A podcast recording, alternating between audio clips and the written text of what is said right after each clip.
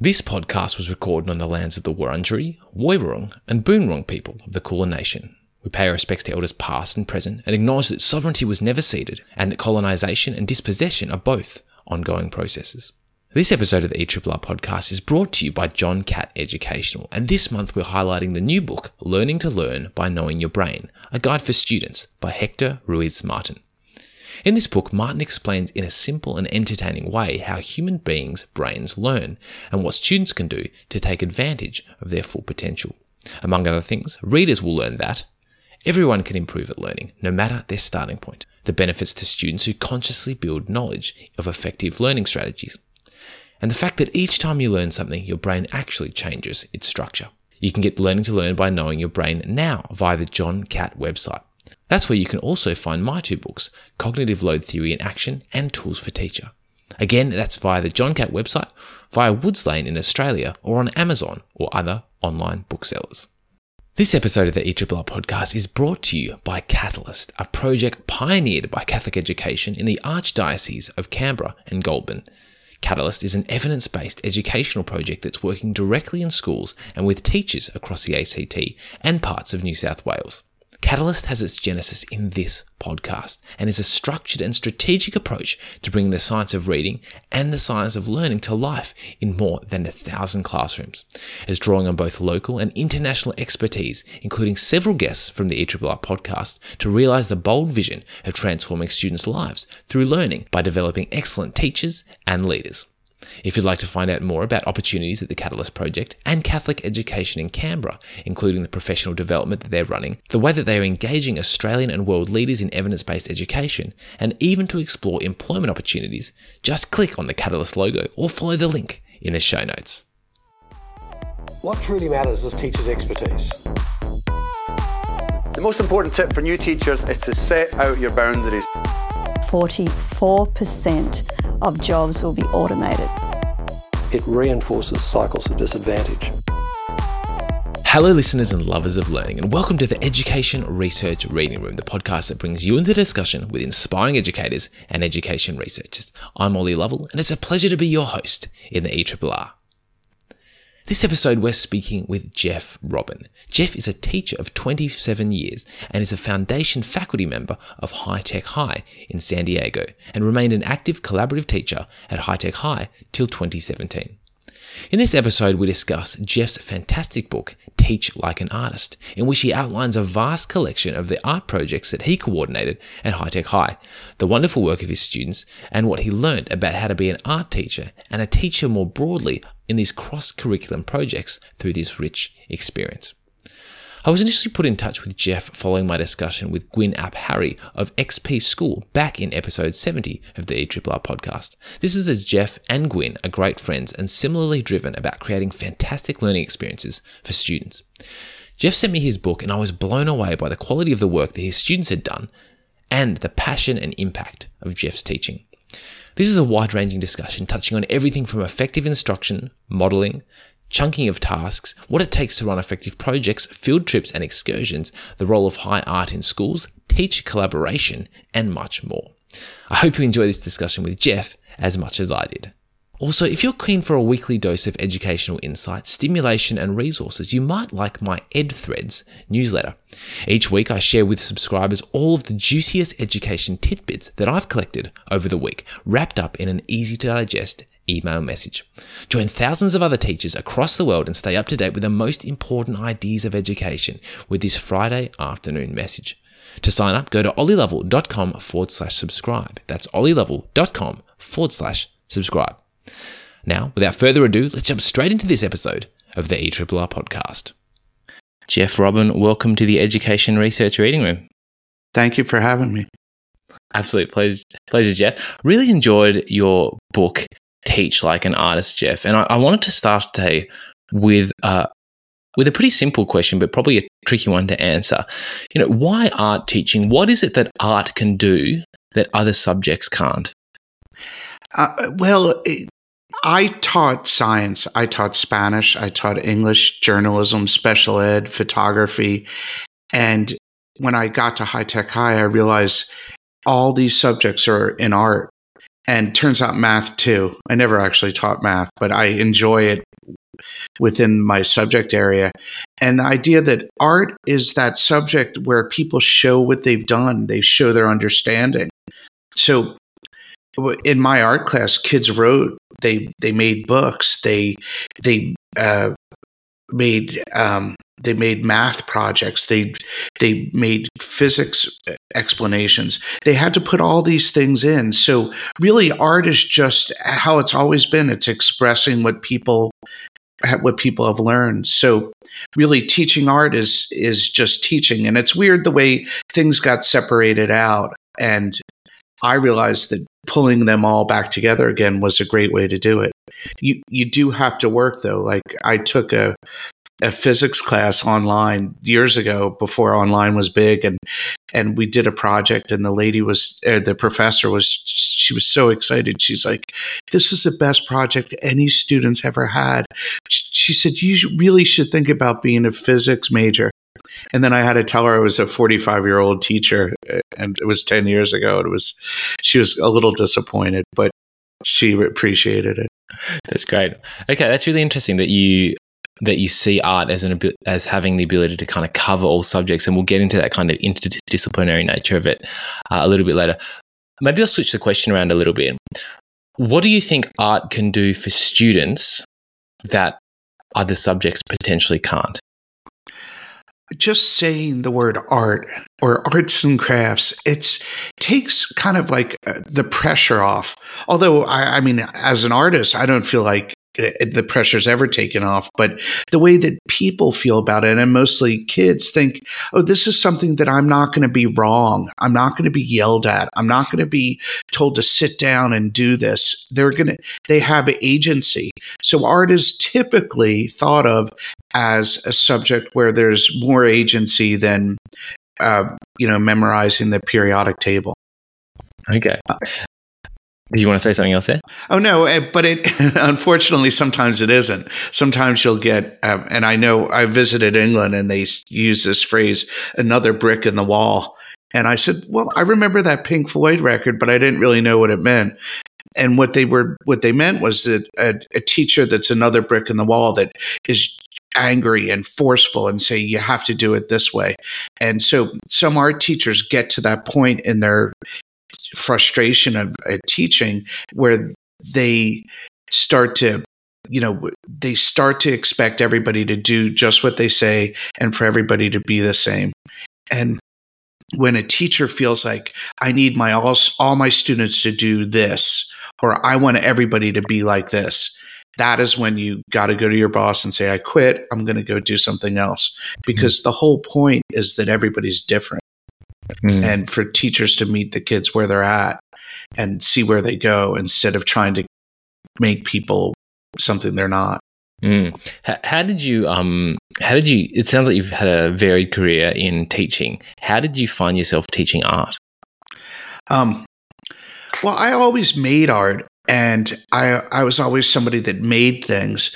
Um, but I was a I was a poetry and, and journalism major in, in and and a yearbook aficionado in high school. And and when I went to college I studied English and writing. And I thought that would be something that I was interested in. And and then every once in a while they would say hey you you have an art you have a passion for art. Why don't you teach art? Because they were always looking for art teachers.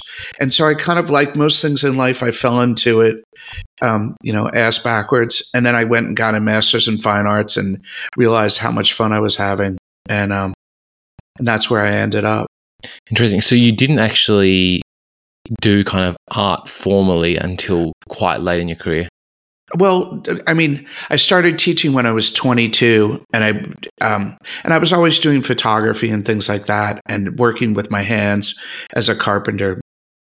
But I really didn't take. I took maybe one or two art classes, but I, I went and got a master's in fine arts, and I kind of talked my way in. They actually liked me because I knew how to teach, so they they passed all the freshman classes off on me that they didn't want to teach.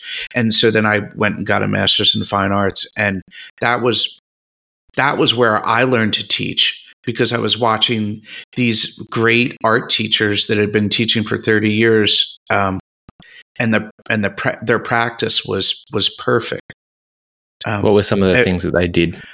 Well, that's my shtick. It's do the project yourself first, and always do whatever you're going to do with the students. You need to do first, even if you've done it a thousand times. I had a professor, Ken Rignall, at uh, California College of Arts and Crafts, and he was a printmaking teacher.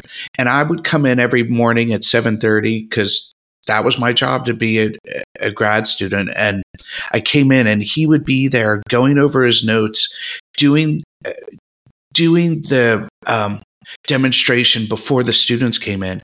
And I came in, laughed, and I said, Ken, what are you doing? You've done this a thousand times. He's like, Well, I haven't done it today. I don't know that these chemicals are right. I don't know if it's going to help the students. And the only way I know for sure that my teaching is going to land where it needs to is to do the project myself first, show an exemplar, show the students um, you know the different ways that I did it, and then let them figure stuff out on their own as well.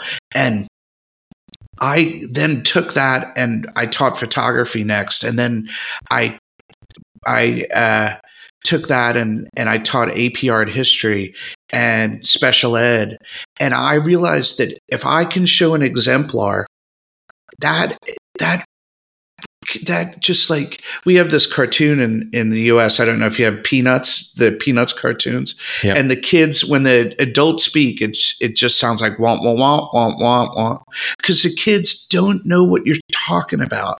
I go in and and my vocabulary is different, my slang is different, my idioms are different. But if I show them an exemplar and say, look, I want you to get to this point. I want you to get to like this is what I did with the prompt I'm, I'm giving you, and I want yours to be better than mine. And if you can see something, and that explains so much to the kids. And then instead of lecturing, you do demonstrations, like how I figured out how to mix the, these colors, how I figured out how to uh, make a composition. And it's just 15 minutes. They can ask questions. And then I spend the whole rest of the period, much like my professor did, helping each student. And I would have two hour classes where I would just go around and help each kid, like work. Like when you have a job somewhere, your boss, if he's an effective or if she's an effective boss, they don't stand up and talk at the employees for two hours, they won't get anything done. You have to let people do the work. And as a teacher, you need to be there to help guide them. If you lecture for an hour and every day and then you send them home to do the work I, I mean, I have two kids, 20 and 23, and they would go to, to high school and then even in college, and they're like, I don't understand. And I'm like, well, I wasn't in the lecture. I don't understand what your teacher wants either. Please go to their office hours. I'm in the States, we pay a lot of money for college. And I'm like, go to office hours and ask your teachers, what were you talking about? And and that's what you have to do as a teacher. And um, it, no matter what grade you teach, you need to be there to help the kids while they're doing their work. You, your job is not to uh, talk to them and and entertain them. I mean, I, there's nothing I enjoy more than as you as this hour will go by. I love to talk. I love to hear myself speak, but that wasn't my job, and I learned that. Um, you know, fourth or fifth year in. I said before, I wasn't a good teacher for 11 years. I taught for 11 years, but I sucked. I was awful because it was all about me. And I needed to change it to be all about the kids. Mm, an important lesson. I was interested before I said, you know, what what can art do that other subjects can't? You said it kind of takes the pressure off. Uh, as soon as you say something's art or arts and crafts. Um, your book is entitled "Teach Like an Artist." What happened? What does it mean to teach like an artist? Well, it doesn't mean be an art teacher, and it doesn't mean um, do art in every class. But the habits of mind of an artist are artists are influenced by the world around them.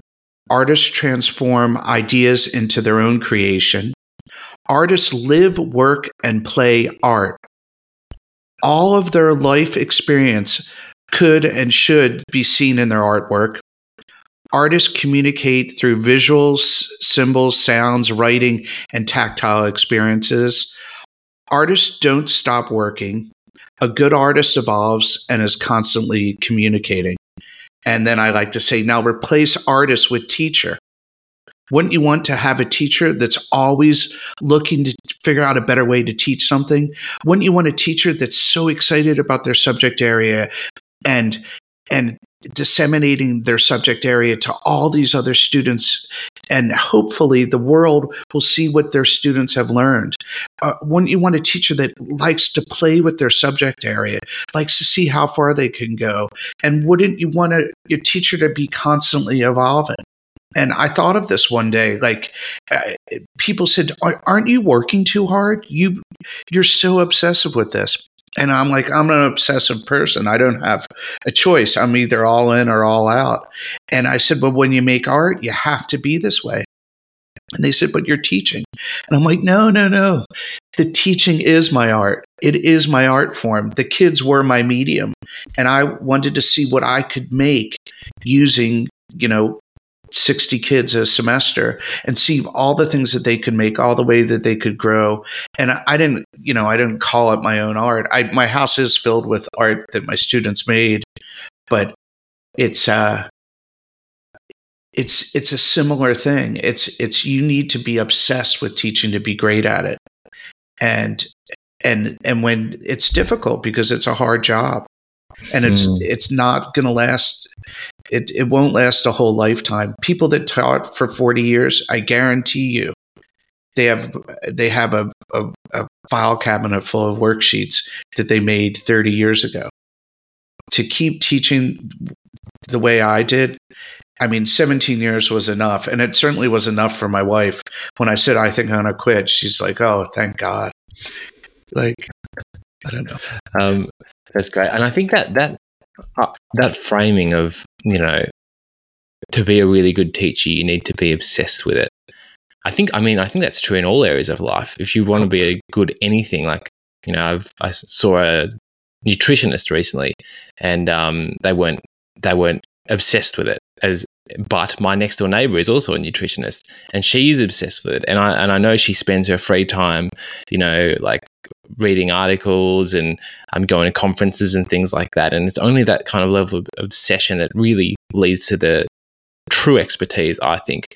Um, so, but I think uh, you know, no one on the pod has really talked about the role of obsession in building expertise before.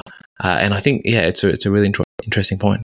And it's not healthy. I'm not saying I'm not saying it's a good idea, but I mean, I would take my kids and my wife and in the summer times and every vacation and we would go to every museum. We would see architecture. I took them to this little cave in astoria uh, in astoria spain and my three year old held a neanderthal bone just so we could go in and see the cave paintings and and and they've gotten these great experiences and uh, and now they're both into the arts. They both make things. They both have that richness in their lives. A richness that I tried to do with my students. I took them places. I took them to Rome and to Paris and New York and San Francisco, and that was the craziest place to take kids because other places are are are you know structured, and San Francisco was just wild. mm. So we've talked a little bit about, um, and I, I am keen to come back to that idea of trips a little bit later in the podcast if we don't run out of time, Jeff. Um, we've talked a little bit about the idea of art, what art can do in terms of taking the pressure off students, letting them explore what it means to teach like an artist. The context in which you were teaching, though, was a particularly interesting one. You taught at High Tech High, which many people have heard lots of things about. Some some people have a you know a rosy rosy view of it. Some people not so. Um, could you tell us a little bit about High Tech High? So, um, like anything in education, it's a pendulum and it swings back and forth. When we started High Tech High, we were going to be a project based learning school where the students learn by making projects in multiple disciplines. So I was paired up with we we would actually choose who our teams were. Like I would say, hey, I want to do a project using um, trig to make uh, bentwood furniture, and a physics teacher's like, oh, I've been wanting to do that forever, and so we got together and we did this. And so for a semester, a student would go from my class to their class.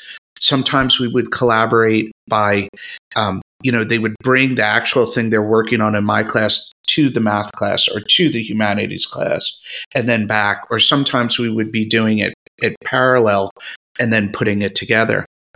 And um, I have little videos about this on my website, and uh, one that's peanut butter cup collaboration, where you t- have two great things and you put it together, and then um, that ages me because there was a commercial like in the 70s about that and um and and then the other one is um, is the other one is where you you go from one class and you keep doing the same project. Um, you do the same project with two different teachers, and that's how we started. Our idea was that we wouldn't have textbooks. We the students would the teachers would develop and it would be a teacher run school, where the teachers developed their own curriculum. And it was a beautiful idea. Uh, John Dewey wrote about it 120 years before, or 100 years before we did it. And, um, and it was just, it was like a very heady time, and we were really excited about it. And as we grew, um, we did not, just like John Dewey predicted, we we didn't indoctrinate the teachers into what we were trying to do. We would we were what we intended to do was something that was you needed to be very obsessive. And when you get new teachers coming in that weren't part of the beginning, it was difficult for them to to um, to meet to the expectations we wanted to.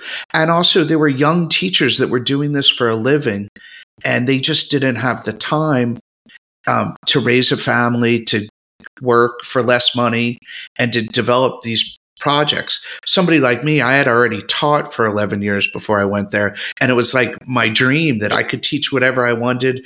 And and for some people, it was great, but for most people, they they couldn't last for more than 20 years or so doing that. And so it's a different school now.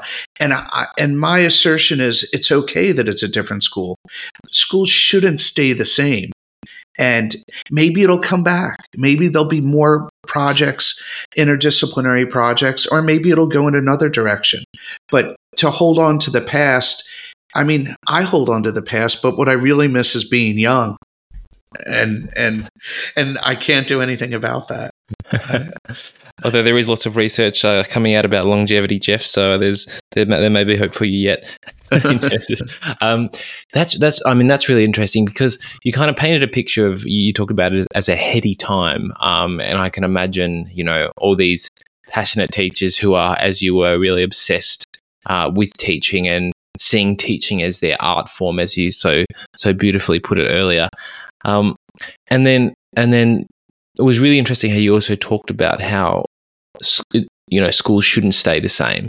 Uh, I'm curious. At the same time, we also want to create kind of models, and you talked about you know exemplars and models earlier about what can what can be possible. Um, and I would imagine there is, is value. I personally think so. It would be interesting to hear your thoughts. There's value in actually having things that are models that are also sustainable, so that they can kind of be replicated, and things that are really effective um, can can um, can be spread, and more students can benefit from them. So I'm, I'm curious how you see those two things working together. Is is it is it okay to have these? Is it better or more realistic to just have these? I guess flowers blooming over like in different places based upon um, having small groups of really passionate teachers at the right time in their life who are willing to kind of give over a portion of their time to this in an obsessive way. Or can we not do that because that kind of draws attention away from creating more sustainable models? I don't know. Where where are you at uh, in terms of that? Um, a few years down the track now I, I mean, it's something that uh, I'm I'm obviously not going to get angry, but it was something that I got angry about where they said, "Oh, we could replicate this." People Gates came in with his with his money and he wanted to replicate this all over the world.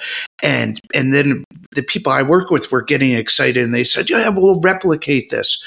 And I'm like, "But you can't do it in your classroom." You you need to be able to do this. And and it is a bloom thing. And it is like i was just with a couple of guys that i retired they retired too a year or two after me. And we loved obsessing over this. And it was this beautiful thing at the time. But you cannot replicate people. And it's all about my brother always says this he says it's all about people people people. And you can't replicate me and you can't replicate you and this idea that uh, that that schools can be replicatable that you could expand it you're not going to get the same thing. You went to school too. Remember when you were in school and say oh your friends would say don't take that teacher take that teacher he's better or don't take her this other lady's better she does much cooler stuff and it's and it's the right time with the right kids with the right teacher is when magic happens. And you can't no matter how what machiavellian uh, plan you could get to get this to be right for everybody it's it's horseshit. Can i curse? I guess i can. Sure oh it's can. australia. Of course i can. Um, uh, it's it's not possible. And and anybody that thinks that they can replicate it they're they're they're a fool or they're a liar um, because you cannot replicate people. And that was the thing when we started the school uh, the one of the head people said you know well we'll just hire more teachers. We'll just hire different people. And and and and that wasn't the case. You you can't replace some people some teachers are irreplaceable. And then there'll be new teachers that hopefully pop up that are irreplaceable too. But you'll never get that lightning in a bottle forever and you can't you can't you know plan it in different places. And it's just human nature. It's like um uh there was a, a, statistician that talked about that that when you look at statistical um uh, canner i think it was or uh yeah it was cantor's law where you can't quantify human behavior with data. You have to quantify human behavior with interaction and talking to people. Not everybody's the same. We don't want people to be the same. That was the whole point of this. So the the irony of and and also you know not every high tech high was the same. There's 16 now and there's 16 totally separate schools. And when people say oh well that school's good or that school's bad. And I, and I always say well why do you say that? And the people say well look at the test scores. Or I have a friend that said something about it. And and it's just not the case. It's um it's it's uh you know it's kind of like goldilocks. You got to find you got to find the right bed. You got to find the right porridge for the right kid. Mm. There's a lot of, um, you know, lots of people listen to these podcasts. You know, system leaders, government, government people working in the government, and so on, um, and people who are starting and starting schools, scaling schools, running trusts or groups of schools, and so on. Something, something that's really interesting to me, thinking about this kind of system level challenges. It's really amazing when schools can pop up that are like what it sounds like you were working within during that kind of those few beautiful years in the early days of high tech high that, that you you hold so dear. Um, at the same time, like you said, that's completely dependent. Uh, based upon if, if we if, if we accept, the assumption um, that's ba- totally dependent on people people people and having the right people at the right time of their lives and the right conditions and so on so if you were kind of in a situation where you were able to kind of direct schooling systems. I'm not sure if you've thought about this before, but like, what are the right what what can system leaders do to make should they be just making space for this to happen, or are the risks too high and there's going to be too much um, failure, or should there be uh, pushing more towards standardization? Like, h- how do you see an education system? I know you have districts in the US. Let's think about a district making space for this, but also trying to ensure that students aren't subject to it going wrong. Well it, it can always go wrong and so there's no guarantee in anything in life I I came up with this plan a little while ago, and it was this idea where there's a district, you know, say there's 20 schools in a district, and a lot of people want to have traditional drill and kill education. They want to quantify what their kids are doing. They want traditional, you know, I, I know you guys have a lot of international baccalaureate programs in Australia. And I even went there to speak and I said, Oh, well, how many kids go abroad to school? And they said, None. and I'm like, Well, why are you doing this then? But they, they want this, you know, stamp on it. They want this guarantee that everybody's going to learn. And so you have schools that do that. And then you and you have teachers that want to work in that those schools. And then you find maybe teachers that want to do something more that's experiential learning, where maybe they go and travel and they do uh, school outside. Um, or you do project based learning. But the teachers need to be the ones that want to do this kind of work. You can't shoe holes, you can't uh, shoehorn somebody into a place that's not going to fit. And the one pure way of finding a teacher that's going to do something is if they if they're that's going to be a good project based learning teacher is if they have something they can show you. If they show up with a stack of science or a stack of history that they've made or, or writing that they've done or art they've done or physics experiments that they've made and they show the, the people, those people are going to be the right teachers. But if somebody shows up with nothing, if they have these ideas, if they have this, it's great to have whimsical ideas, but it's and it's so funny. It reminds me of uh, um, there's a saying: uh, there are two kinds of people in this world. Uh, people that think there are two kinds of people and everybody else, and you know, like, yeah. and so. But I am the people that think there's two kinds of people in this world. There are doers and there are talkers, and and I, I happen to be both. But doers like talkers because they explain stuff. Talkers they don't like doers because it makes them look bad. What you need to do if you're going to start a school where you want kids to make things and to do things, you need to get people that are making things and doing things and value that. And in the same things is if you want to have a school that's test based, you need to have teachers that are great at, at at, at scaffolding the information and getting the students to learn it for an hour or more and do good on the test and then they can forget it. But it's valuable to them and it's valuable to a lot of people. As you can hear in my sarcasm, it's not valuable to me. But you know, it's it's what you need a lot of different schools for different kinds of people. And you need different schools for, you know, like for the parents, for the students, and for the teachers. And when we first opened High Tech High, a bunch of parents were freaked out.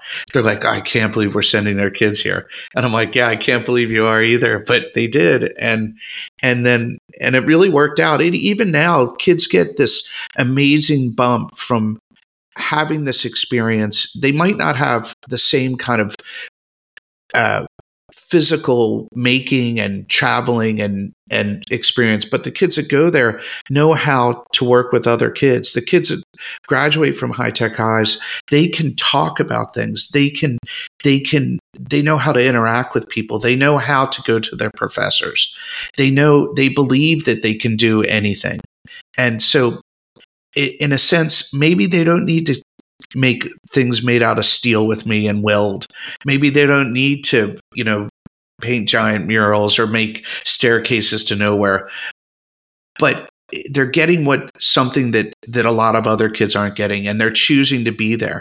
And so I think that's the to give kids authentic choice, but you have to be honest about it. That's the thing that's missing in education honesty. People don't want to say it. And because if you're honest, people will start to hate you. And mm-hmm. I'm probably being pretty honest on this podcast. And, um, but I don't, I don't really care anymore. So that's great, Jeff. I think that's a fantastic point because, and for us to suggest that you know all students should learn through project-based learning or all students should learn through uh, more traditional methods and all teachers should should teach in one way or the other. I I I'm 100 percent with you, I, and that's something I try to bring out in this podcast a lot. It doesn't make sense, and there's actually real strength um, in div- in diversity. Uh, but what you where you brought us to at the end of that um, little section about for that to happen, we actually need honesty, and schools need to stand up, and school leaders need to stand up and say this this is the way this school is going to be run. Um, and and when I when I look at schools who I've visited who are really clear about that, they are the ones that are successful. It was interesting. I visited, uh, there's a couple of different examples. I visited uh, the self managed learning college in Brighton or Hove, near Brighton in the UK. And I was talking to, um, to the founder of that school. And, and he, one of the things he said, I said, you know, what's enabled your school to be successful where others who've tried to do similar things haven't been? And he said, schools fall down when they start to compromise based upon, you know, parent requests, basically. If the school leader has a vision and then they try to make everyone happy, everything falls apart. You need a school leader who's just like, this is what we are creating, this is the vision, you're on the bus or you're not. Um, and I've seen a similar thing in here in Australia, where a lot of primary schools in Australia are moving, making the move to um, kind of science of reading, and you know, really explicit instruction around reading to make sure that students get a really strong start because we have incredibly low literacy levels, which is uh, a real indictment on our education system. And the schools that have done it really clearly, often a principal comes in and they say, "This is the way we're going." You know, if you want to, if you want to come this journey with us, like we'd love to have you. But if you don't want to be, you should probably go somewhere else now. And they do that right at the start, and that's the honesty. And I think that honesty makes the way, makes way for amazing things to happen. I, I totally agree. And and when you're dishonest, you'll get more people upset with you than if you're honest. Like my kids were when I left High Tech High, they were still there, and they were would end up in a teacher's classroom that that the teacher said they were doing a project, and then they weren't doing a project. And i would walk in and i would say hey what's up with the project? Oh well first we have to learn all this first. And i'm like so you're going to front load everything. Well when will you have time to do the project? And they're like could you not come to my classroom anymore? And i was just like okay. Like that's one way to handle it. Good for you. Like um but it's it's really tough and it's hard for people to you know they have this dream that everything's going to work out. They have this faith and they think that they have to keep with something that's not working um, and and no matter what because if they backpedal on it that means that they're wrong. And that's happening all over the world right now. My son uh, transferred from he was going to a very um, tra- i mean this very uh, progressive college um, in in Colorado, and he was excited about it because he went to four or five hours of class at High Tech High. He loved building and making things. He loved that intensity, and he thought this school is going to be perfect for me. And he got there, and a couple of the classes were good, but the problem was is that the professors they didn't understand how to teach that way. They tried to teach the traditional way by lecturing for four hours. And of course, after three and a half weeks, that the classes are only three and a half weeks long, they were exhausted and they couldn't, they just stopped. They just couldn't do anything because talking that much is crazy. What they needed to learn was they needed to understand how to use this system that they were put into. And that's where administrators kind of fall down. They don't want to be too critical. They don't want to hear any problems. And when you get a parent like me who's paying all this money and i'm saying hey this is supposed to be a progressive thing where the students you know where it's student based and and they're and they run with the project and they fill the time with that and my son's barely doing anything and then and they're just not used to that and i was even told they said well if you don't like it send him somewhere else and so he transferred i'm like Good. okay Good. um, not a not a problem but th- that's the thing. It's it's like you can't if you lie about what you're doing or or maybe if you're delusional and you think you're doing something that happens too. I mean assume people are are ignorant or incompetent before you assume they're evil. And and i just think that people don't necessarily know what they're doing is not what they say they're doing in the classroom because you're distracted by a million different things.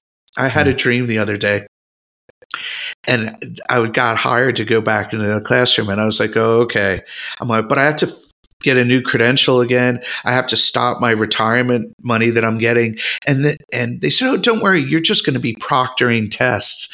And I was like, "Oh my god, that's like the worst thing. I'm so bad." And I said this in my dream.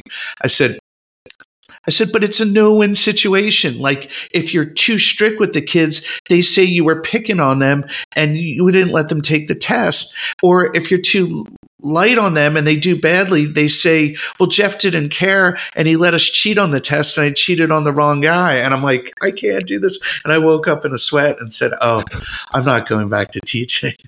but that was like my anxiety. I'm somebody that can never proctor a state run test because I just don't know. I just can't do it. It's not my thing. I can't be a substitute teacher.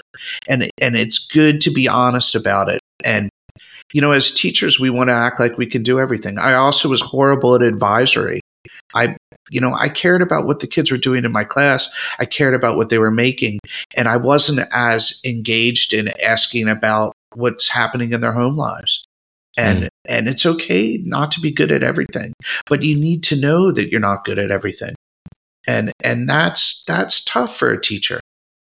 Yeah it's tough for a teacher tough for, tough for anyone. And i think that's also something that you know to to really find your place in the world it's important for students to have a variety of experiences at school and be able to reflect on those experiences so that they can start to learn what they're good at as well and what really resonates for them, what they like to do.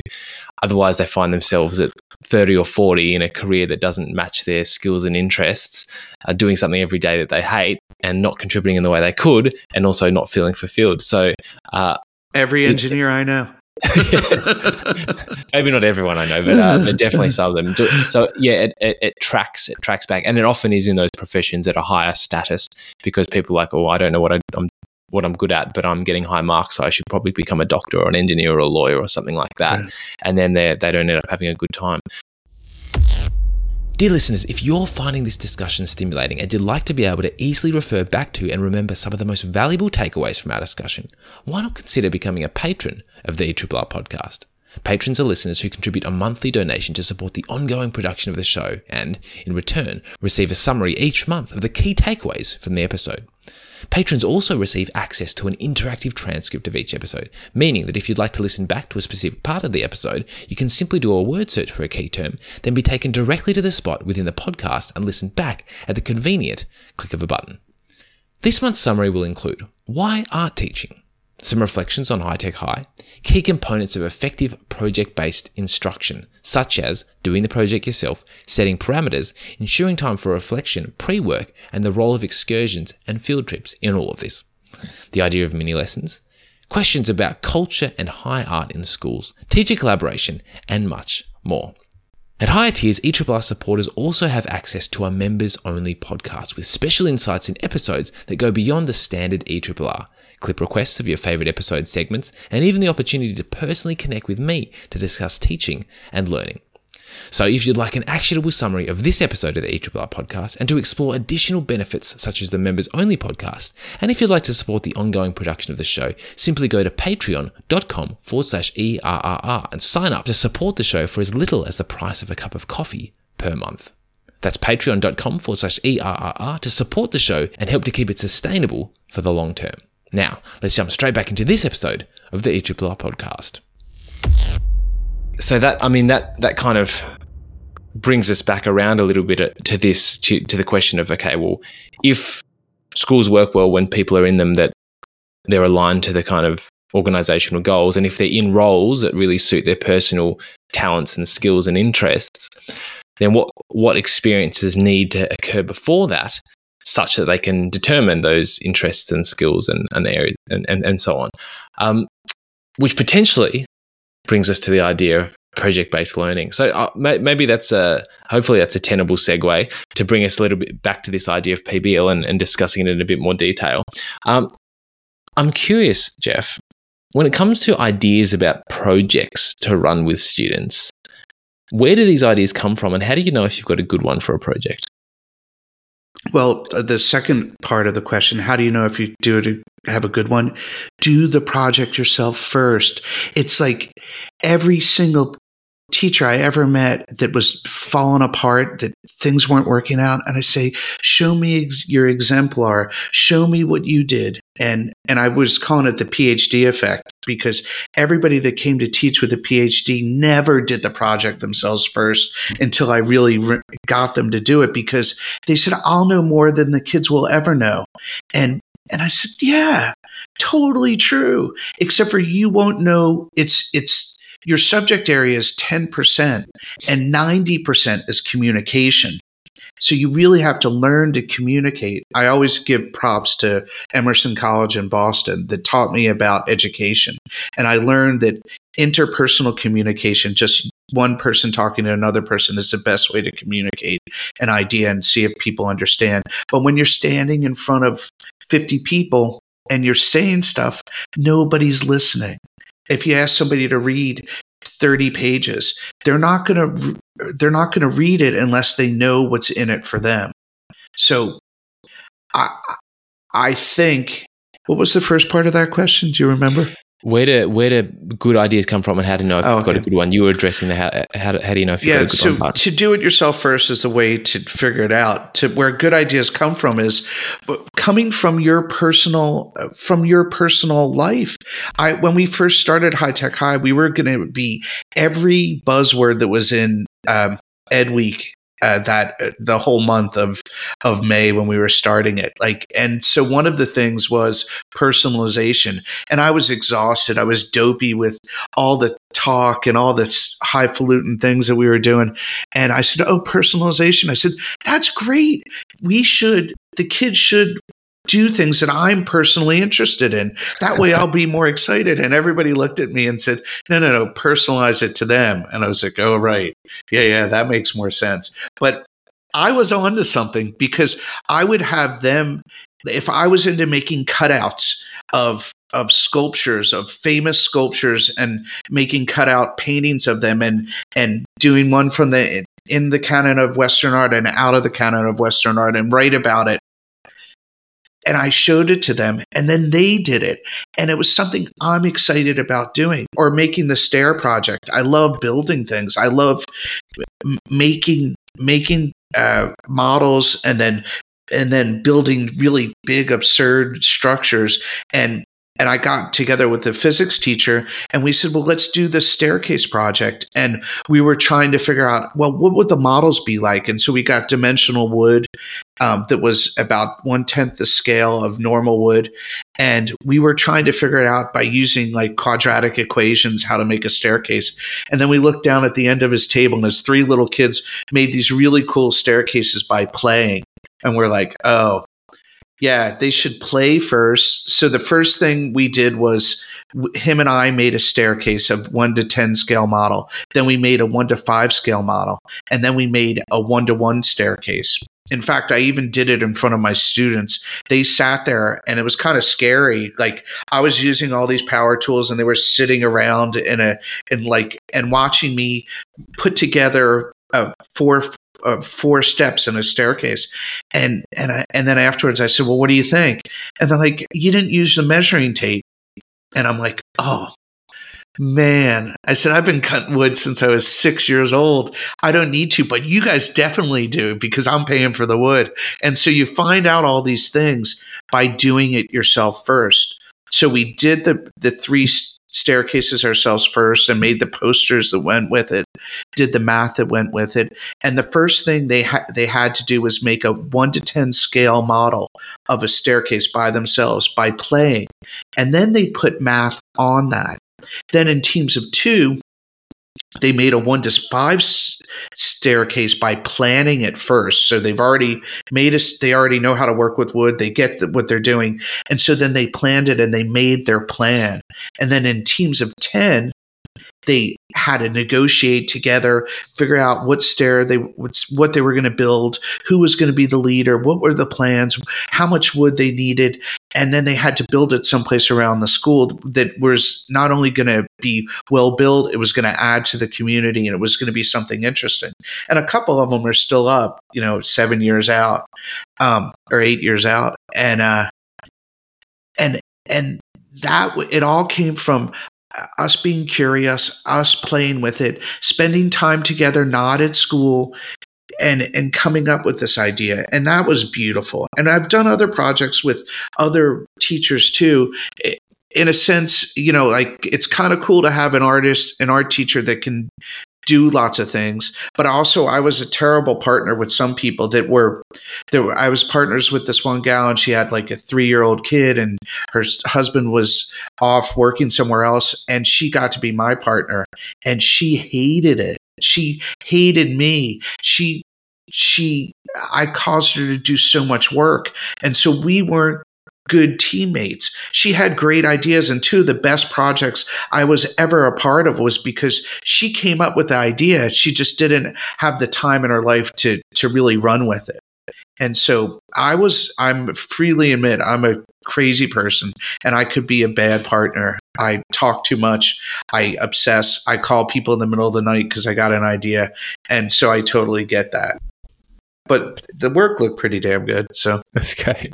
Um, so, so I'll try to summarize what I heard in terms of the answer. So the question was, um, where do good uh, PBL ideas come from? That's the first part. And what I heard there is the the teacher really has to have a passion for it and be excited about it. Because if the teacher doesn't, that passion can't rub off on the students, and they probably also won't have the impetus to really go as deep as they need to to make it quality. So I think that's I think that's a really powerful um, message, and your interpretation of personalization there is it has to be personal to the teacher. They have to be passionate about it. Uh, makes a lot of sense. Did you want to say something to that? Well, no, it's just like it's so it's so like we used to call this. Well, I call it reclaiming stupidity. When I was in grad school, people would say, "Oh man, that painting is stupid," and I'd be like, "Thanks," because you know it's like it was it was just authentic. But what how education has gotten to a point where you're going to send some your child into a classroom to to learn to read and understand English and to write in English and it's somebody that doesn't write somebody that doesn't show their writing to other people, somebody that isn't really interested in a lot of different literature, somebody that teaches the same books every year. That's insane. It's like the opposite of the master and apprentice thing. It's like finding some rando person to be the master while your kids are, are being the apprentice for them. It's nuts. You like as an art teacher, you have to be an for to be an art teacher, you have to be an artist. You can't you know fake it till you make it. And i get that people can speak english and they or they can speak the language or they maybe know a little bit of math they have a degree in math but there's a huge difference between loving math and being psyched about math and being psyched on the way to get other people to love math and to understand how it's used in the real world. And then and then somebody that just hands out worksheets. It's um I always wondered my wife does finance and she's like she's the queen of the spreadsheet. She she makes everybody's like, "Oh, she makes the best models." And I had her come in and do models with students and talk about models like on on Excel spreadsheets to explain how much wood they were using and what they would need and to work with optimization because I was telling them yeah this is calculus and and and it was so fun to have uh, she came in and did this and the kids are like i've never seen somebody so excited about using a spreadsheet. I said there's a lot of people out there like it. And um and and so if you're excited about and passionate about your subject area and getting other people excited about it too you're going to do fine. And this is in any kind of teaching. Um, but you wouldn't send your your your kid to learn how to be a baker at an auto parts repair shop. So it, it, it's kind of no duh. Like, mm. I don't know what happened in our society where we thought, oh, we'll just throw any adult in there and it'll be fine. Then it's daycare. And hmm. daycare mm. is fine, and you need daycare. The daycare aspect of education is so important, and, and I totally get it. I mean, but it's not something I want to do. I'm being daycare is I don't I can watch my own kids. I don't want to watch somebody else's. And so there is the problem with a lot of teachers. They they have a passion and they want to work with that passion with kids.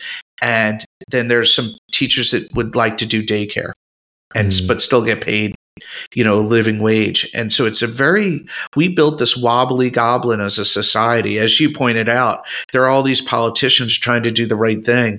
And and you just gotta have to be honest and do the right thing instead of and say it's not great for everybody. There's always going to be somebody that needs something different. And hopefully they find it before they turn 38 um, so yep so coming back to that what where do good ideas come from? The passion as you've just reinforced there and how do you know if you've got a good one do the project yourself first. That's right. Were, were there any times jeff when you didn't do the project yourself first? And what um, happened there were times that I did the project myself first and I failed and it didn't work. And we did it anyway. And guess what happened? Nothing. What's an, what's an example of that?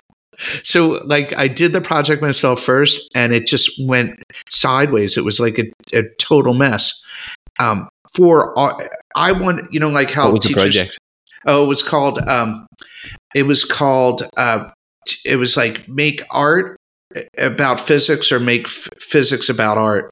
And the project I made was these wheels spinning around and it was going to have like a ratio thing and I screwed it all up. Some of the kids, some of their projects are still up at High Tech High, but I didn't do the project successfully myself. My two teaching partners didn't do it successfully themselves. We got finished at the last possible minute and I would say about a third of the kids didn't get their projects done. And to me, if I just I have a simple demand that everybody learns something and everybody does a good job.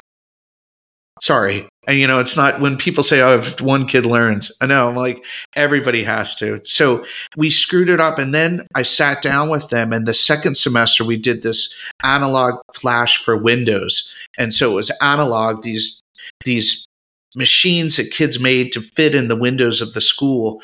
And we planned it out. I made a box myself first that showed um, that showed uh, uh, what was it? You know, like with pulleys, it was um, uh, levers and pulleys to show the difference in weight and how hard things pull. I forget the name, the proper name for that. Anyway, um, and then we showed the students that, and then we gave them a timetable. They had to figure out what they were interested in. They had to figure out who their teammate was going to be. And they built these science experiments that were in the windows of all the school, and they had to be done by spring break and then they had to make a book about it and then they had to teach each other about it and we even gave them a they even wrote a test and they tested each other on each other's boxes and then like um like i remember a semester later one of them we got grabbed one of them because we had visitors at the school and i said tell them about a box that's not yours and he's like oh my god i know so many of these things and and because we planned it out, um, I went to regular teaching school. I, I went to the Point Loma Nazarene College, and they say you tell the kids what you're going to tell them, uh, what they're going to learn. You have them do something that they learn it, and then you stop early enough before the end of the class period to talk about what they've learned and for them to ha- answer questions and for you to wrap it up. And that's what we did. So there is a there is a place for traditional education in project based learning,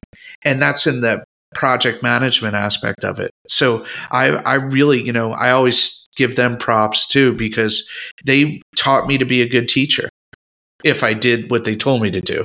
And sometimes I didn't. And I say bad words and they told me not to curse, but I curse all the time. But I try not to. Jeff, you talk then a little bit about the idea of project management. And so I want to riff on that a little bit more. One of your kind of bits of advice in the book about running effective projects was plan and let go. And I'll just read a little excerpt from, from the book now. We built a timeline that students had to follow two, le- two weeks of development, seven weeks of building, three weeks of studying each other's work. And a final example. We also had weekly check ins with points attached, as in grade points, so that students knew we were serious about their progress. We were very controlling because we wanted to get all of the groups finished by the deadline. I'm wondering how how you actually kind of supported students through this structured pro- process to ensure that they actually did stay on track. So it's much, I mean, I've had the luxury of actually having a job outside of education. I worked at a cabinet shop. I worked for a printmaking shop. I've worked in restaurants. I've been a bartender. So I know that, like, when at four o'clock the bar opens, I have to have clean glasses with no lipstick on it, everything backed up, new kegs, everything has to be ready for the customer to come in and just seamlessly drink the night away. And somehow that kind of behavior was frowned upon in education that you that that it's not okay to to manage it. You want you want the kids to figure out the management on their own. But if you go in elementary schools and you see kids when the teacher says now get in groups of 3 eh, they can't do it in kindergarten. They have to practice doing that. And the same thing with work. So i treated my classroom like it was a factory. And the kids unlike a factory where they all make the same things, they all had to make something and they had to make what they thought was important and how they solved the prompt. So we we did project management. I didn't get up and teach in the traditional way. I almost did air quotes. I didn't get in and do the traditional lecturing because it wasn't about me. It was about what they were making. So I spent the time I would say something, bring kids together. Maybe we would go around the room and everybody would say what they were doing that day. And then we would go and do it. Maybe some other kids doing something similar and they want to get together and work on it, or they'll see where everybody else is. And then one day a week, I would sit down and formally meet with them and say, you know, what are you doing? Well, what's what did you do last week? And I would write it down. And these are the things you said you would do last week, and you did some of them, but not all of them. And let's write down what you're doing next. And I got pushback, but the kids, the kids that leaned forward and leaned into it knew that there was an accountability. They had to get done what they were, they said that they were going to get done.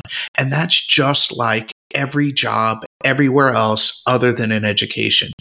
Education's the only place where you could say, you know, we didn't get anything done, but the kids learned a lot.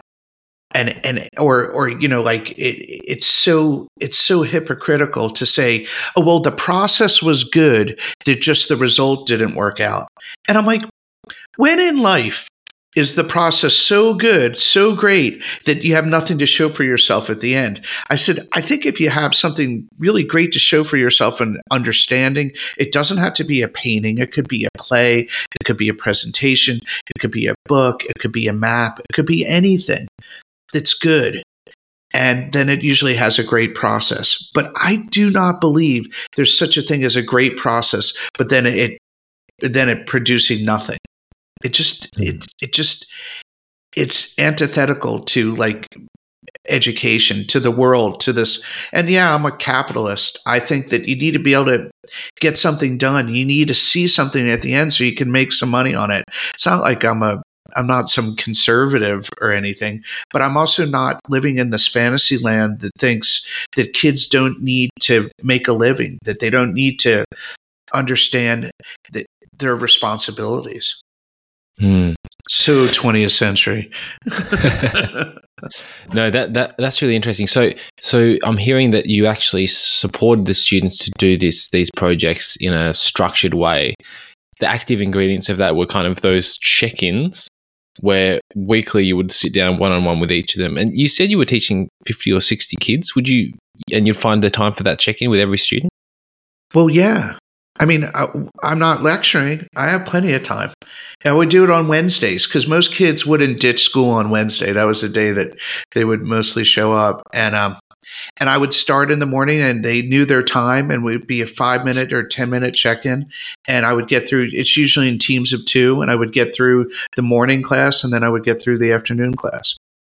And then I would also do it other times too. But I needed to see them. I needed to to sit eye to eye with them and look at what they're doing and have them tell me about what they're doing and what they're learning. And I didn't want to do it in a big I mean, doing it in a big space. All t- the only thing that's okay is a music concert and a sporting event where you can do it in a giant stadium and, and things would be good.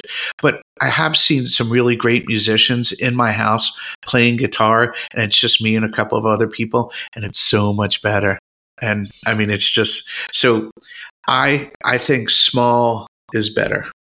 Okay. And, and from a practical point of view, how did you record those meetings? Did each student have like their own work diary and you'd do the like, this is what you're doing we this tried? And, so many different things as technology built up from the year 2000 i mean i would write i used to have a notepad from a, a, a restaurant pad and i would have a piece of carbon paper in there and i would write it and i would give them one and i would keep one and then I would started to write it in email, or I would do air voice recording of what we promised we were going to do, and I would send it to them, and they would say, "I," because before they're like, I didn't agree to that, like in the writing, and then so I would do it on voice, and then they were like, Is that really my voice? I'm like, Yeah, it's your voice, like. I had little lawyers, little lawyery kids that would try and get out of it, but they, it's, you need accountability and you need to learn how to be an obsessive person that gets their job done. You don't learn that. You don't learn that just by being born. Like I can I can use a skill saw and cut a straight line and and people are and the kids that I've been volunteering with, they're like, How do you, you don't use a table saw? I said, Well, I do, but I could do it too with the skill saw. And they're like, Well, how did you do that? I said, it was years of practice. You're not born with it. And getting done a project, people aren't born with getting projects done. You have to do it. And one place where project based learning falls apart is when the teacher, they don't they didn't do the project themselves first and they have no idea how to manage this project and then that's why other people say oh project based learning is just a silly waste of time and it absolutely can be Jean Kluver says bad she said, bad PBL is worse than traditional education. And she's right. I, I, I mean, the kids will do nothing if if it's not organized, and it has to be organized. It's not some loosey goosey thing. I mean, I sound a little flaky, maybe, but I am I'm a pretty organized, like neurotic guy. So, uh, you have to be. Yeah, totally. So when you, you said you work through lots of different iterations of recording those who was doing what and where. What was the best version that you used the, out of that whole time? The voice tag. I would open it up and i say uh, what are you going to do for next week? And they would record it on their phone or my phone. And i said well what do i expect? And they would say that and then i would send them the voice tag. And i would just save it. And it was great.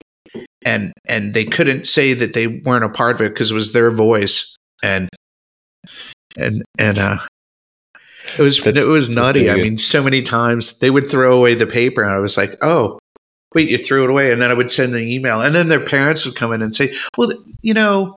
But with the voice tag, I'm like, "Did you hear the voice tag?" They're like, "There's a voice tag," and I'm like, "Yeah, there's a voice tag." That's so good. And there's some really good ways of doing that now as well. There's a company that's out. I'm just trying to find its name. Um, here it is.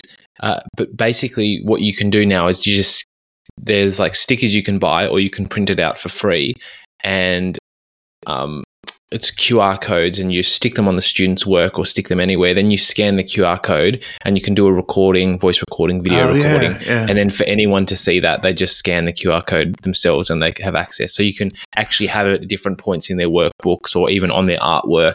It's called QWIQR, Q W I Q R. And I'll put that in the show notes for people as well. Um, but that's a really cool way. So that's really interesting to um to hear about um to hear about how important it was to get the students' voice in there because it's like they can't deny at that point that they said they were going to do that. Well, now um, with with ChatGPT, I guess you could do a deep fake and fake there. That's true. um, yeah, discussion for another time though. But yeah, that, that's really that's really interesting. Um, some something else that I thought was really powerful in the way you talked about how you were running your projects, Jeff, was the the, the level of pre work you got students to do. So, I mean, you know, people can say um, projects are a waste of time, but also like excursions can be a waste of time, right? You can take students to a museum or the zoo and they can just completely stuff around, not engage at all. So, so what are some of the things? So, say you were taking a group of students to a museum, what might you do before that excursion to make sure they actually engage? So, I was doing a project with Colleen O'Boyle, who runs uh, uh, La Jolla Country Day in San Diego, and she was the humanities teacher. I was the art teacher, and the kids were going to do this project called a bite of the Norton Simon, where they were going to go to the Norton Simon Museum in Los Angeles and take and and paint just a bite, just a little bit. It came from mordita.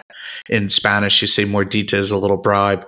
But um, so a little bite of a painting, and then they were going to write a um, a narrative from the point of view of maybe the subject of the painting or maybe the artist and explain a little bit about the art uh, artist. And so I went up in the summertime with my two kids and went all over the Norton Simon.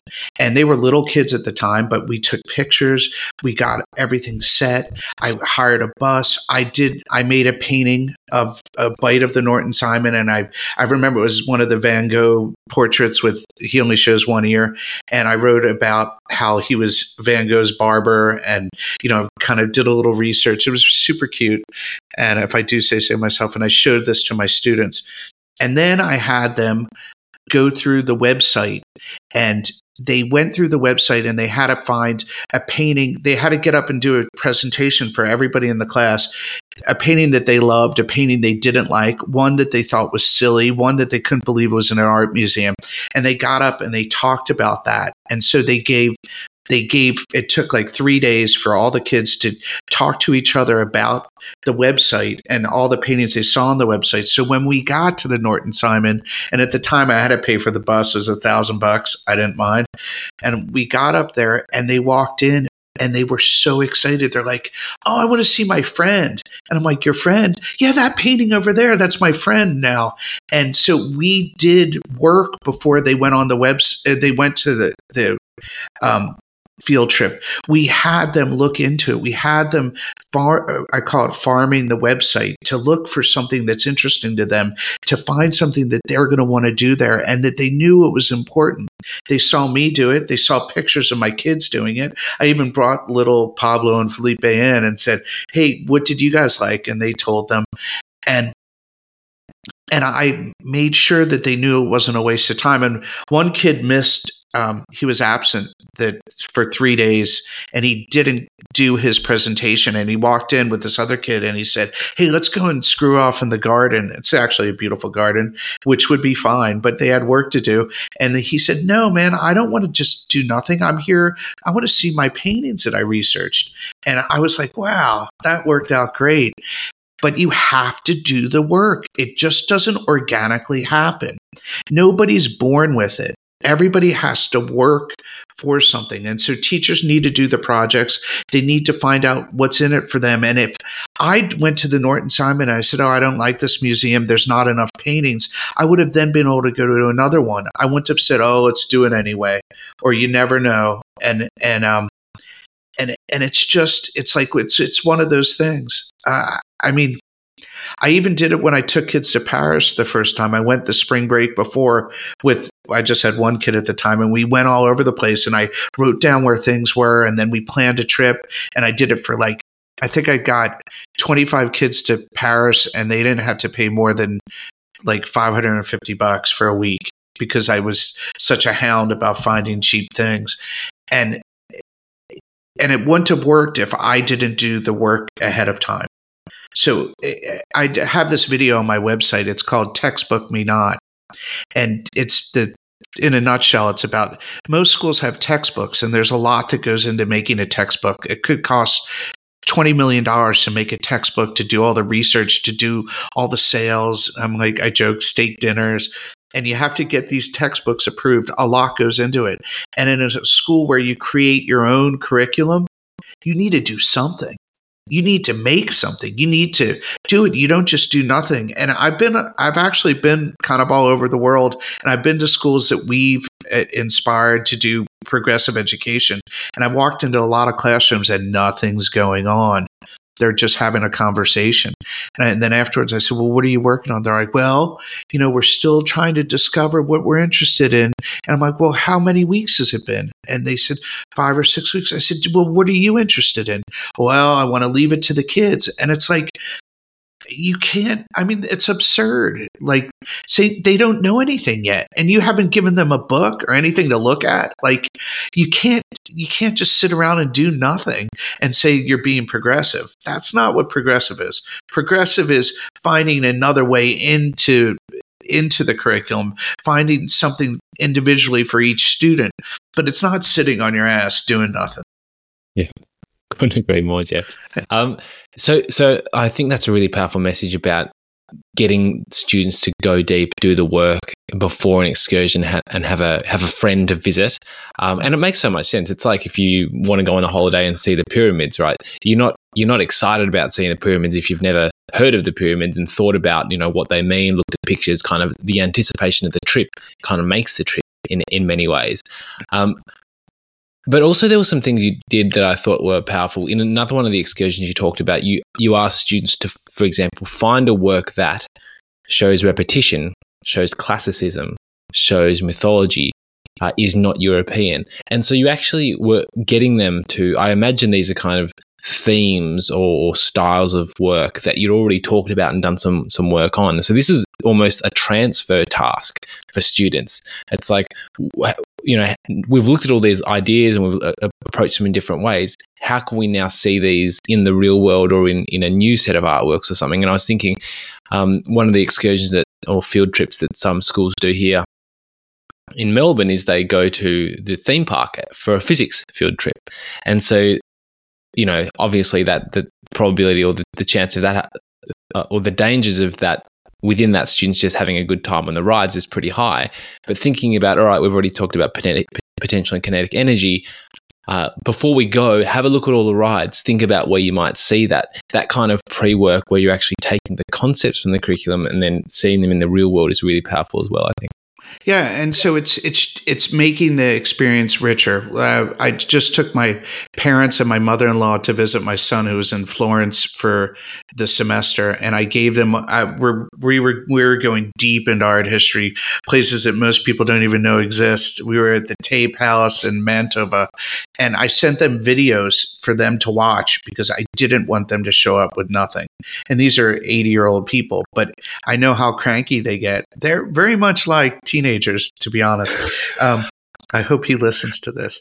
Uh, the thing is, is that you know, doing the work ahead of time, doing uh, having expectations is what the kids are looking for, and and it's it is a little bit more work, but it's so much more meaningful. It made my made my teaching career so exciting. I wrote that book, and and and I've have tons of other books, and I have a website, and I still I walked away from teaching in a totally different feeling. Like I remember I used to take like with a little uh, lorry, I guess you guys would call it, at people's file cabinets to their cars when they're retiring, and they had two drawers full of the worksheets they gave out. And then they retired, and they were, you know, unfortunately would pass away in a year or two after they retired because they, they just missed being around people. Um, but all they had was that file cabinet. And I have all this beautiful artwork. I have, I was excited about it. And yeah, I obsessed over it. Yeah, it was, I probably, you know, could have spent more time with my kids. But I, I feel like I did the right thing. I cared about the people and I cared about them not just by saying the words I care about you. It words are nothing. I I help them make things. I help them do things. And I you know, I put my money where my mouth was. I I did it and and it didn't make me the perfect teacher, maybe not even a good teacher, but I've I look back on it and I think you know, I was honest about it. Yeah, and and I mean that is really what shines through in your book, Jeff, and that's why I enjoyed reading it so much, and I was and I was so keen to have a chat with you today. So, something else that I think you did really well from kind of a teaching structural point of view to make the projects work was this idea of things like called mini lessons, and you articulated this at multiple points in the book. But I thought you might like to talk about one of the examples, and that was the mini lessons. You talked about two of them, um, that scaffolded students towards making videos or animations about the stories of refugees. So, could you tell us a little bit about that project and then the mini lessons that you got students to do to kind of technically prepare them, I guess you could say, to actually be successful with the project? Yeah, it's um so many people have watched TV and and videos and and and so everybody's kind of an expert on you know watching TV or watching films and movies and animations, but not a lot of people are good at making it. And the two scariest words in the human language are student film. I mean, it could be horrible and boring and just awful. So I wanted, so timing was an important thing. So they made they took a Bob Dylan song, and so most of them, some of them knew who he was, but I had his whole catalog, and they had to put um, were they had to put pictures to his songs, and so it, this idea that there were so many visuals and he says so many words that they learned how to put pictures would pop up and then disappear when he would say the next word.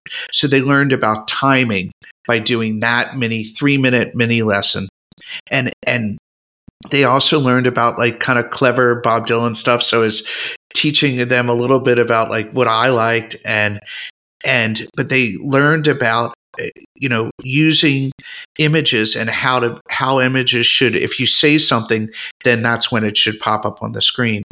And then the other uh, mini lesson with that project was um, they were how to do a uh, for the to get into college they had to write an essay for um, and it was uh, you know like basically a 500 word essay about themselves.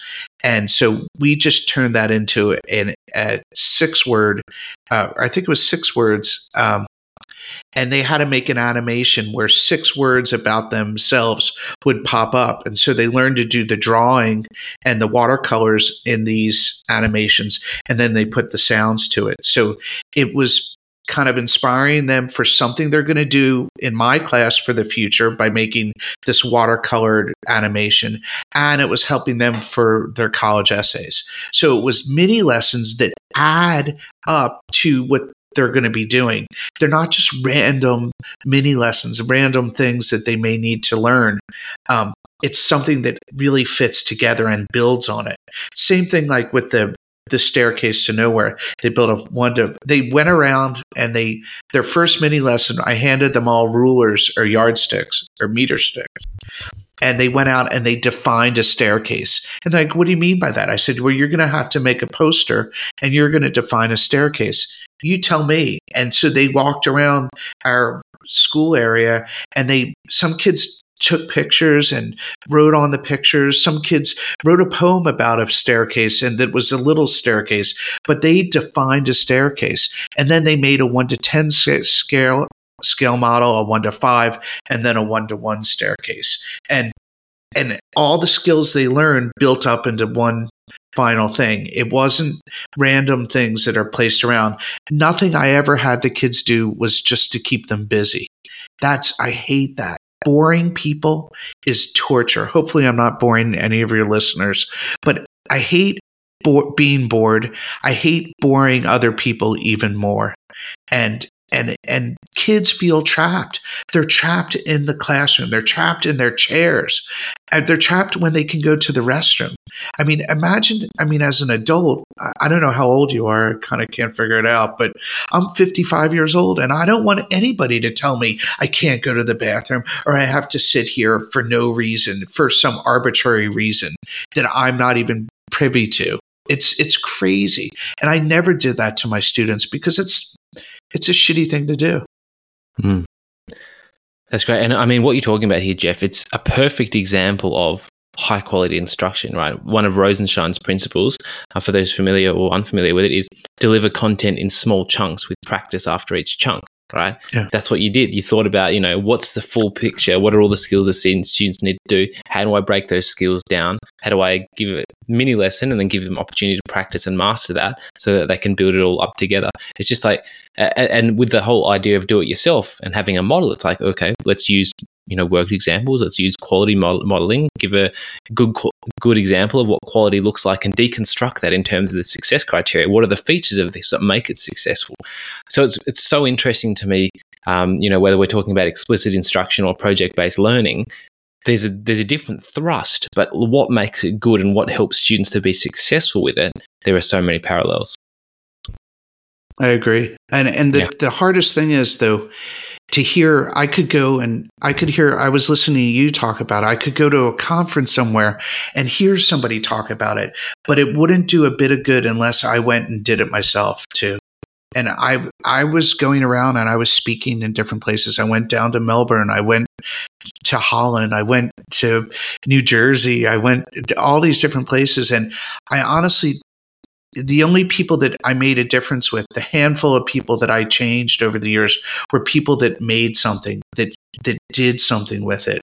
Um, and and everybody else just got the afternoon off Yep, totally. Couldn't and agree had more. and had Um, chicken. hopefully, hopefully tasty. Um, you, you talked a little bit about teacher collaboration and how these projects were often cross curricular, or pretty much in pretty much all cases of your projects that were cross curricular. Or you were working with a teaching partner. He said sometimes it worked, sometimes it didn't. Sometimes you end up being really good friends. Sometimes they end up they quit it. They quit the school uh, at the end of it. One, why is teacher collaboration important? And two, what have you learned about making it work? Well, what I learned about it's important because you need to work with somebody else. It will make you a much better teacher if you have somebody there, basically like a director of a play, giving you notes every day, saying, "Oh, wow, this didn't work, or that worked, or the kids didn't understand what you were saying." You know, like you went off on a tangent and they lost it. So it's great having someone else there. So you're and you're showing how your subject area does exist in the real world. And it was years later when I figured out what I was doing wrong. My rule was do the project yourself first. My new rule is get your partner teacher to do the project themselves too, because I would do it for every, I would even make the project for them, like they're part of the project and show them because I was so excited about it and they weren't as excited about it. So there's one super easy answer to this do the project yourself first. And if you're going to have a partner teacher, they need to do the project themselves too. That simple. It's, Makes it a lot of solves every problem, even discipline problems in class. If the teacher did the problem, the, the project themselves first, there wouldn't be discipline problems.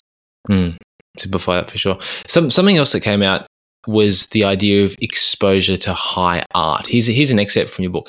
I tried to add little touches referencing high art and art history all over the school. I have always been disappointed in the pandering to students' pop art, pop music, and pop culture in schools. They get enough marketing at home. Why is high art important for students? the deal is with high art is I broke art down when I was teaching AP art history, which is 28,000 BC to the present. Method, subject, and reason. And I remember it because it's my wife's initials too, MSR. But method was how it was made, what was the subject, and what was the reason it was created. And pretty much all art fits into MSR.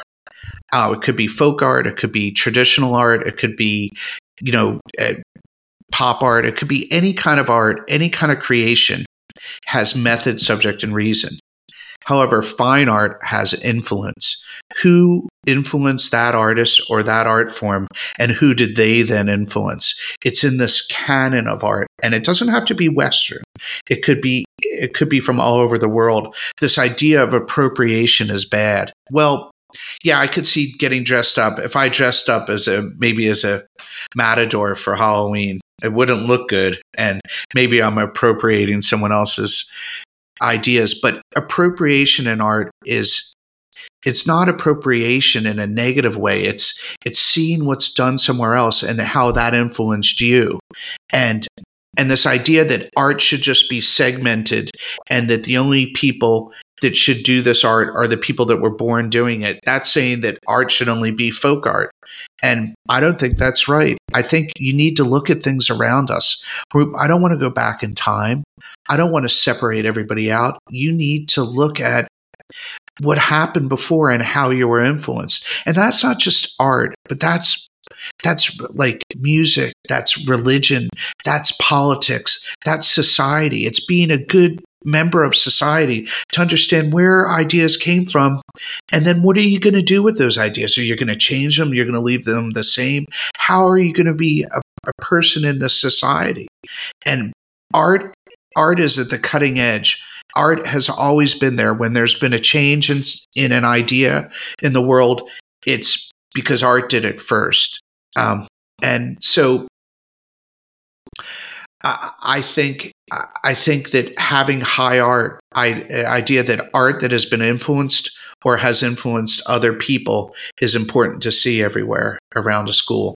And you know, if you go into most schools, it's it's little eight and a half by eleven pencil and paper art placed up in a in a in a display case. Art should be everywhere. It should be like ubiquitous, and and at High Tech High, it definitely was, and it still kind of is. Um, uh, I think that it gives people that excitement. It makes you feel like you're in a special place. When I go into an art museum, that's how I feel. And so it, you need to have that to feel different. Mm, that's that's great, Jeff. A, a beautiful answer. Jeff, what are three books that you have really enjoyed and that listeners might be curious to check out? Well, one time when I saw that question, I was like, uh, I said one time in an interview, don't don't read books about education. Read books about your subject area because you need to be inspired by what you're. The most important thing is to be psyched on what you're teaching, not on some gobbledygook. But my favorite three favorite books um, well any walter mosley book um, i read 47 and it was about kind of time travel and slavery and it was amazing. I wish i read it after i stopped teaching but i would have every student read it. So walter mosley's 47 Herman hesse's siddhartha and I had my students every year, even if they weren't, even if I wasn't teaching English, they read it every year in my uh, uh, art classes, and in every class I taught Siddhartha, and then Vonnegut's Welcome to the Monkey House, where we did a project on that too. And uh, those are short stories that he wrote from after World War II to, uh, I guess, till about 68. Beautiful. And I will definitely read Siddhartha. I'd already put that put that down whilst reading through your book, Jeff. I yeah. can see you placed a lot of emphasis on it, so it is on the list. Um, something else you mentioned in your book that uh, I've been getting more and more interested in recently is uh, is jazz. I, I wanted to also ask, what are your favorite three jazz albums? Well, Coltrane 58 just came out like two years ago, and it was unreleased John Coltrane from 1958 sessions, and it's like it's there's like 50 songs, and it was like brand new Coltrane that I had never heard before, and he and he had such a sweet story, and and he seemed like such a great guy, and and it really kind of comes through in the way he plays. Um, I also like uh, Scott Joplin ragtime piano. Um, it's so it's from 110 years ago now, probably or 115 years ago, and it just it has this clunky, beautiful uh, ragtime piano that that that I would have hated it when I was younger, and now I find it just like kind of lovely, and and I think even the entertainers on that, like this, it's kind of we think of that as cheesy or or or um, you know overplayed, but I just I just love that record, and it's just Scott Joplin playing the piano, and then uh, Thelonious Monk alone, and it's called Monk Alone, and his refrain is amazing. I, I've never seen his the the his music, but he doesn't play so many keys and just to have that refrain to to let to skip a note and but that silence makes the note and so that's that's this idea of composition and compositions in everything. It's in writing it's in music it's in art and what you don't see what the refrain is can be beautiful and interesting and it leaves a space for for other people to come in. So those are my three favorite jazz albums. That's beautiful jeff.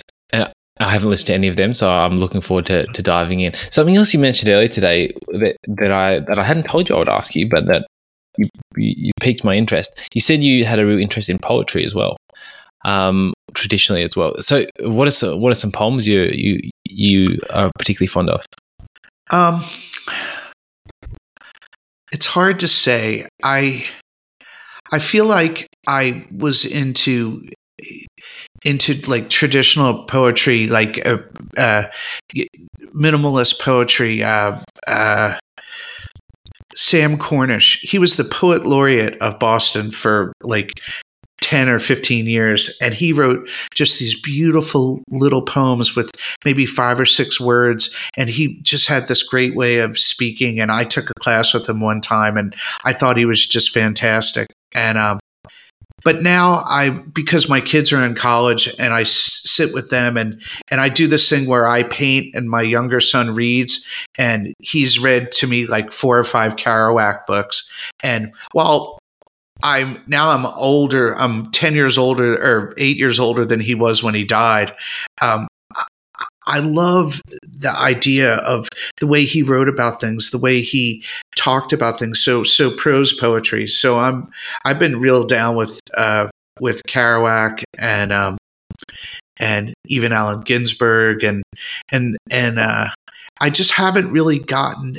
It's hard for me to get into contemporary poetry because of my kind of fear of pop art. I mean, I've been I've I went to uh, I went to pick him up when he was in F- Florence, and uh, we went to France. And instead of going to museums, we went to places that inspired famous artists. So we went to Albi, where that's where Toulouse-Lautrec was from. We went to um, Barbizon, and that's where the Barbizon School painters, like Millet and and Courbet, painted. And we walked around the forest, great bouldering there too. Uh, Half the people were out there with that. But I would happen upon a spot and go, "Oh my God, I've been here before. I've been to this painting." And then we went to Giverny and saw where Monet lived, and we went to Auvers, where uh, where uh, Van Gogh was buried, and and I thought, "Oh my God, like." He wasn't that crazy. Like this place Auvers has these nutty fields and these amazing weird churches. And he kind of just painted what he saw. He wasn't that nuts. And so going to see where what inspired other people's art is is fascinating to me.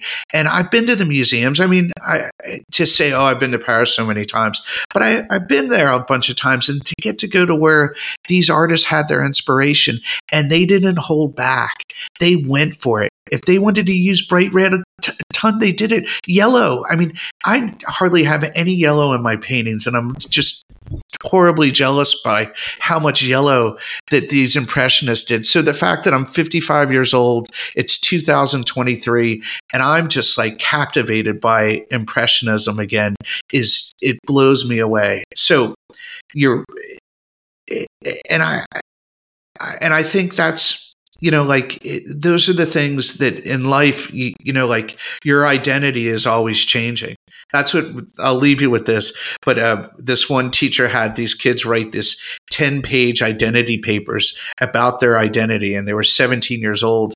And she said none of them were any good. And I said, well, well, let me see yours that you wrote. And she said, well, I didn't, I didn't write one. I'm the teacher. And I'm like, oh my God, I have, I could write maybe a quarter page on my identity. I have no identity. It keeps changing. Like this, this idea that we're going to make kids write about their identity. It's like, it's it's preposterous. So I think just doing the project yourself first and being honest with people and and being honest with yourself and and you you gave me these questions and it says advice to your younger teacher self. And it says um, teach because you want to. It is charity. If you worked as hard as you need to you would get eh, to do a good job you would get paid horribly. And leave teaching wanting more. And i i want more but i'm glad i left before before i didn't. Well, I guess we should end this uh, conversation wanting more than Jeff Robin uh, rather than going on too long. But thank you so much for your time today, Jeff. I've really enjoyed it. I've really enjoyed your book as well. Uh, must project based learning is something that I have dipped in and out of um, over the years, and I have seen it done really, really poorly. I must say. I've also read books that are pretty unpractical or when I read them, I think I, I can't see how that would actually help this to work. But when I re- read your book, I got a really, really good sense of how much you put into it, how, how actually structured it was, how much passion you brought, and therefore how it can actually have, have an amazing effect. Um, you know, things like, to, to recap some of the main things I'll take away the idea of starting with something you're passionate about, doing it yourself, which we've heard lots today, but I, it can't be emphasized enough the idea of weekly check-ins and that kind of nuance of using voice messages for them to make them work and see seeing your task as that of a manager is really powerful as well.